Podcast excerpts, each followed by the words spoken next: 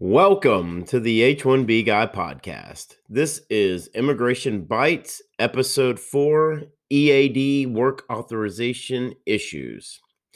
Immigration Bites chews on the latest in employment based immigration issues influencing staff augmentation in the U.S. The H 1B Guy podcast is proudly sponsored by RecruiterNetworks.com, the smart solution for digital perm ads since 2001. Recruiter Network saves you time and money. Minimal labor management and flat job post pricing that provides recruitment websites in 1,024 major U.S. metro areas. Their services include automated certified screenshots ready for upload and on demand storage for life. RecruiterNetworks.com. Tell them the H1B guy sent you. I'm Robert Bouchard, the H1B guy. Thank you for tuning into my podcast. As work authorization expert, one of the most frequent questions I get is around EADs. The real question that employers and recruiters care about is this Can they work for me or not? I'm going to answer that question and then explain why we are about to have a really big problem if something doesn't change with the current processing times for EADs, and that's employment authorization document. There are two important things to remember when employing a EAD visa holder. One, they must have their physical EAD card in hand and be able to provide proof. This allows you to verify the validity dates and the category code. Two, there is an exception to rule number one. It applies to 15 specific codes that can be found on USCIS.gov's website titled Automatic Employment Authorization Document open parentheses, EAD, close parentheses, extension. The 15 specific codes allow for the EAD to have work authorization with per USCIS starting January 15th, 2017.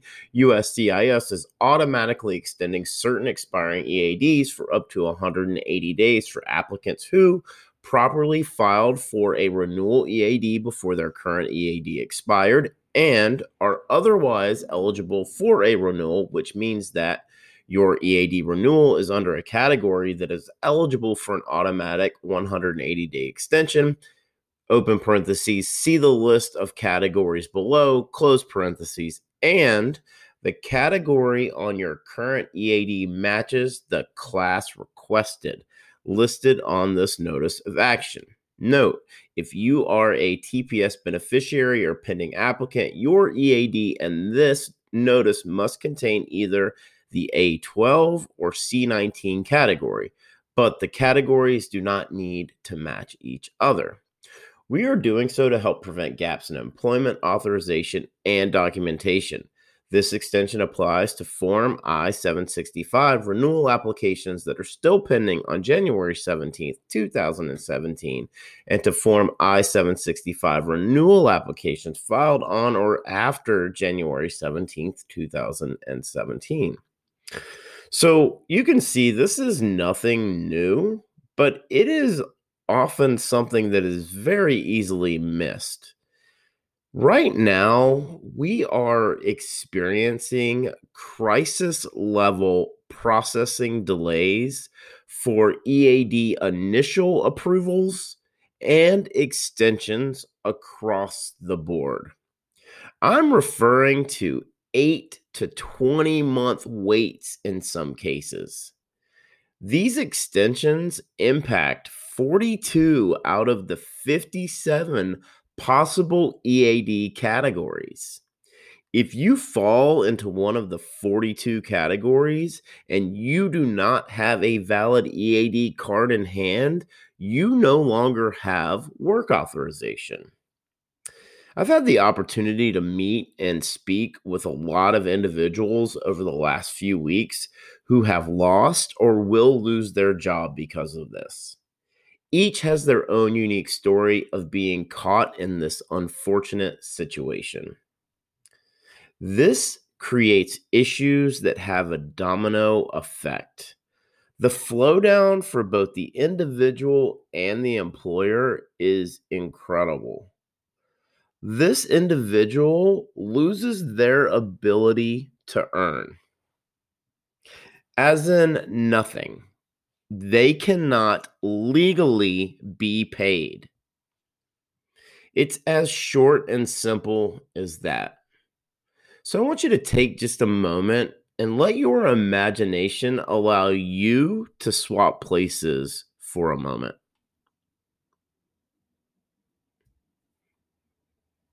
Yeah, it's not good, is it?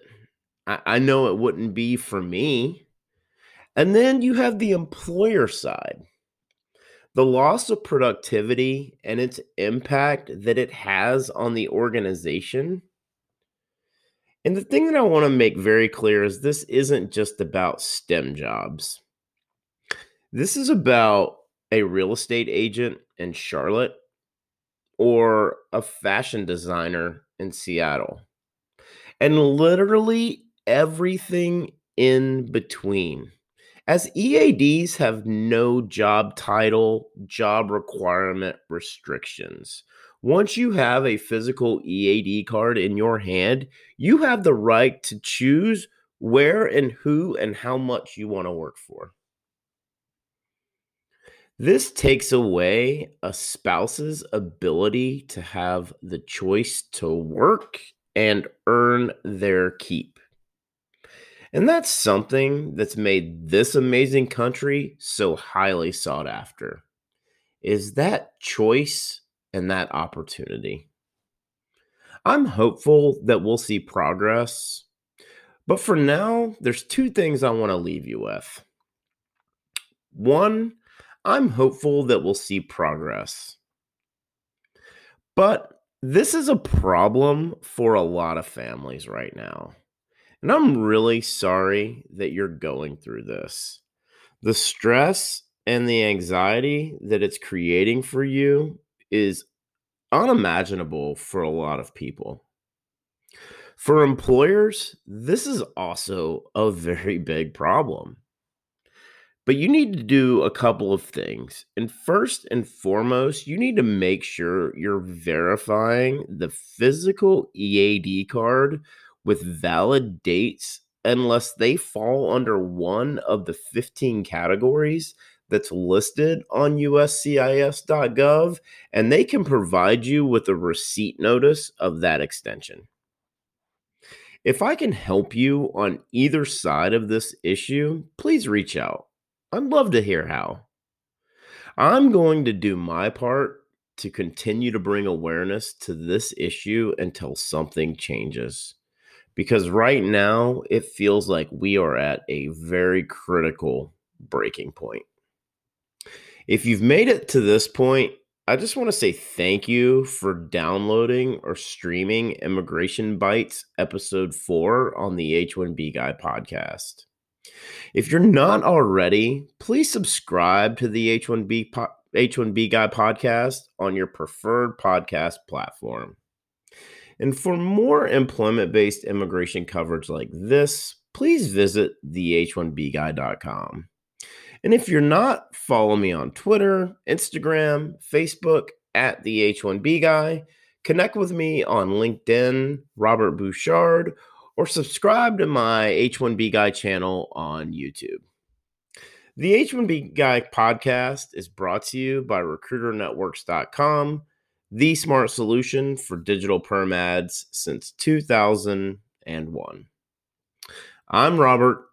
I'm the H1B guy your global source for all things H1B.